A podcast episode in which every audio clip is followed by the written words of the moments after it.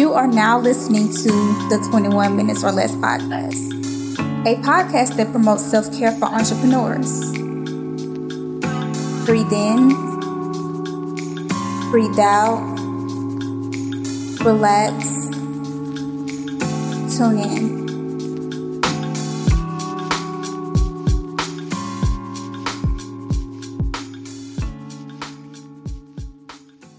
Hey everybody, welcome to the twenty-one Minutes or Less podcast.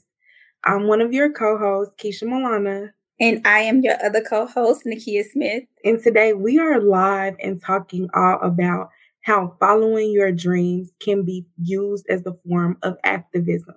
So I feel like this is right on time. We right around, you know, M L K Day. And, you know, M L K is one of the most famous activists that we have had, especially for Black Americans. So we felt like it was only fitting. And before we even get to talking about some of the people that we have found to follow their dreams as a form of activism, I think it's really important just to unpack like activism and how you can take part in it and what does that mean for you? What types of people can you help? So before we get started, I feel like activism should definitely be nonviolent. I feel like that was one of the most important things that I learned in this Leadership and Diversity Institute that me and Nakia were a part of. It was specifically the C T Vivian Leadership and Diversity Institute at Clayton State University. And in this certification class, we learned a lot about the importance of making sure that we use our voices and that when we do have this activism and making sure it's nonviolent, it's so many different ways we can use our voices, especially in twenty twenty-three. So just to briefly go down some of the most popular ways that we've seen nonviolent activism in the past,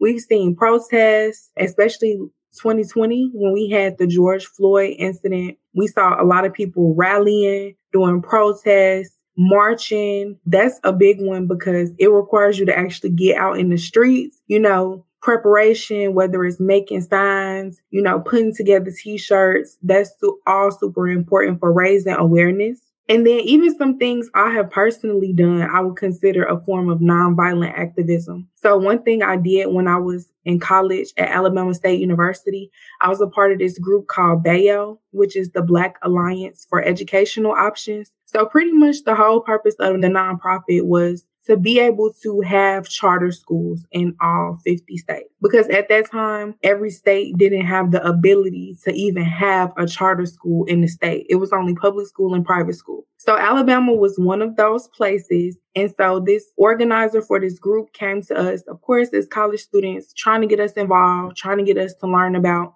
how we can make a difference in our community. He was like, hey, do you want to like deliver letters to the state house and to some of your representatives and pretty much just encourage them to pass a law that makes it, you know, legal to have charter schools? So we learned a lot about charter schools. We finally was like, okay, cool. Like that definitely seems like it's important. So we had to literally write letters for our government officials to see. And then we actually marched. It was about maybe a mile, not too far from Alabama State's campus to the Alabama State House to deliver those letters. So that was super powerful in itself just to see like, this is where they work. We were in their offices. We were talking to their assistants. They was like, in addition to writing letters, y'all can call. So really trying to get them to push forth our initiative that we were looking for. It was powerful just to see like, oh, we can write people, we can get in contact with these people that we elect in. Yes. And for me personally, my whole life has been just activism.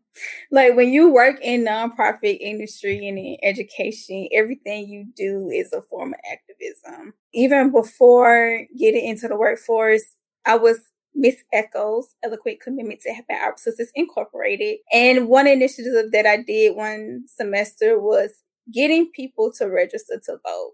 So one of the things I did, I teamed up with someone at the voters registration office. She gave me a whole bunch of registration forms and I set up tables at our game. It was at a football game. And I was like, listen, they're going to come in here anyway. Let me post up here in yeah. the front of the gate and get people to sign up. And it was a great turnout for that voters registration. And I was just like, hey, Nakia, look at you up here getting people to vote and registering people. And it was a good turnout. So that's one of the things that I remember doing as early as undergrad as far as activism goes.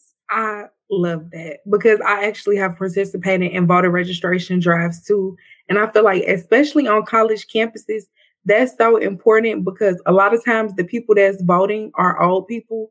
So to get those young people in, that's really a form of activism, because a couple of years ago, it was when I was still living in Georgia, but we turned Georgia blue. So that was big, just seeing how when you actually get, you know, everybody involved, get as much of the youth involved as possible and educate them on who they might be voting for, or even if you don't, just making sure that they're registered so they have the power to vote.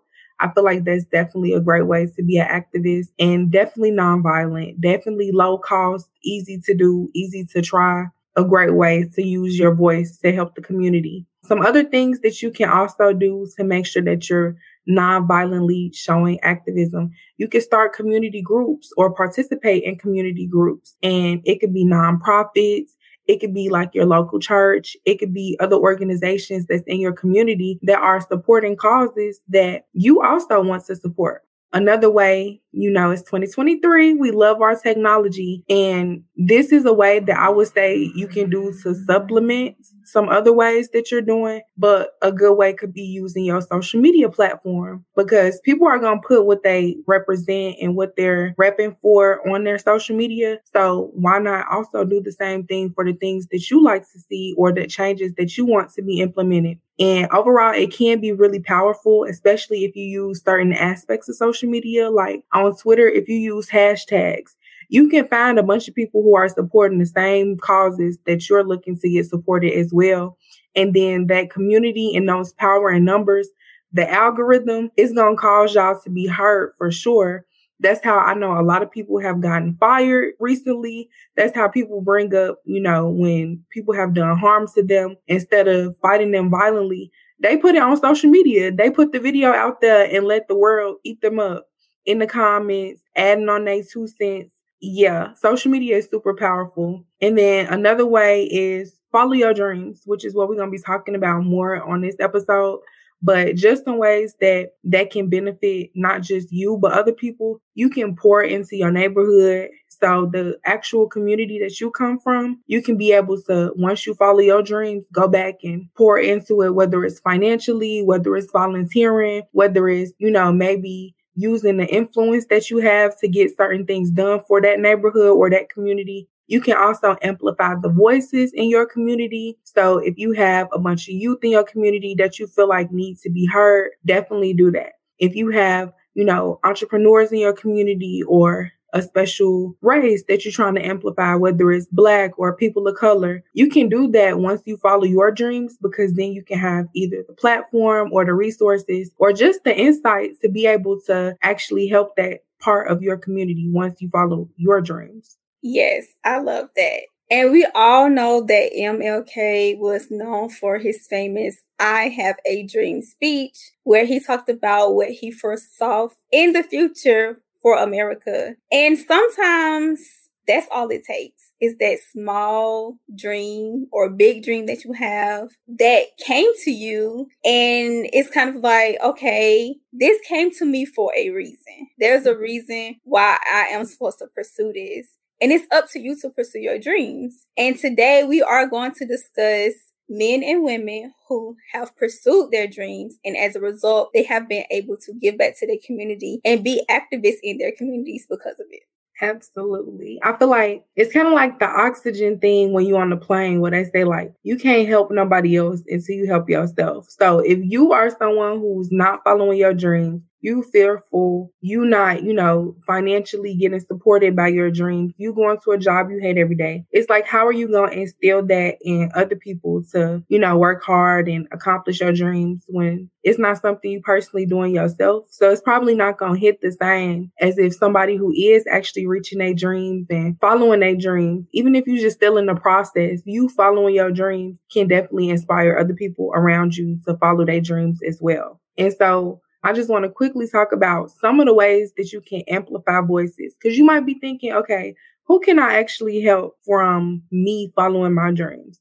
So some that really hit hard for me are students or the youth. So just because you're older than them, like, they probably going to be looking up to you depending on what you do. If it's something that interests them, if you successful in it, they're going to be like, oh, I could do this when I grow up. Or now that I've seen it done, I know that I'm capable of even accomplishing this goal for myself in the future. It could even be the elderly. The elderly sometimes look at us younger people and be like, you know what? Like, if I had the courage to do that back in my day, I would have did this. And you can, you know, inspire them and tell them like, hey, it's not too late. You still can do this. You could start this business.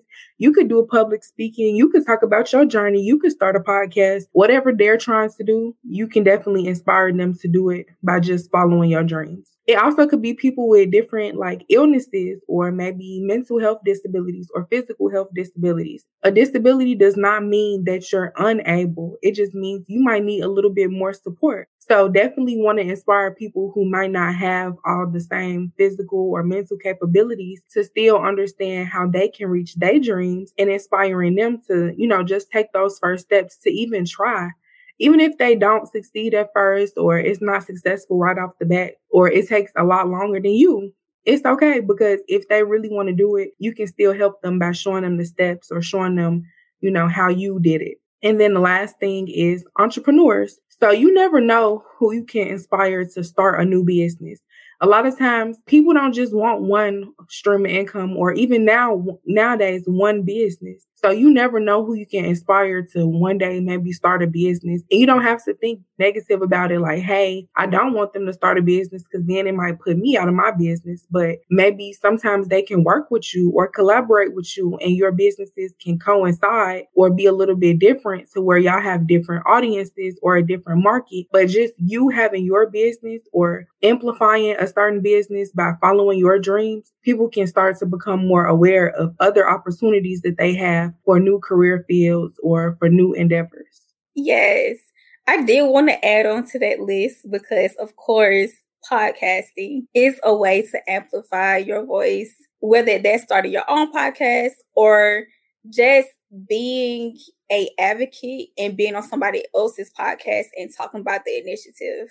Another thing that you can do is start a YouTube channel. We talked about, you know, content creation. There are influencers out there, and then you can be an influencer for great causes. You just don't have to be an influencer for, you know, products and things like that. You can be an advocate for causes. So I just wanted to put that out there. And then last but not least, being a motivational speaker. I know that people be like, oh, motivational speaker, all they're doing is inspiring people. But that's what people need. They need inspiration and motivation to get up, get out there and do the work. So yes, so those are some extra ways you can amplify your voice. I love those, especially the influencer one, because again, you don't have to just promote products and beauty things or clothing or wigs or whatever it might be. You can just amplify causes, or maybe if somebody needs some kind of financial assistance, you just post that GoFundMe. That's still a way to amplify the voices of people who need support, people who need help. And it's a great way to use your platform as well. And I think it just makes you more prone to find your community of other people that want to see those same initiatives to be reached. So I love that. And some examples of people that I think are doing a great job with following their dreams and them being a form of an activist. The first person is Michelle Obama.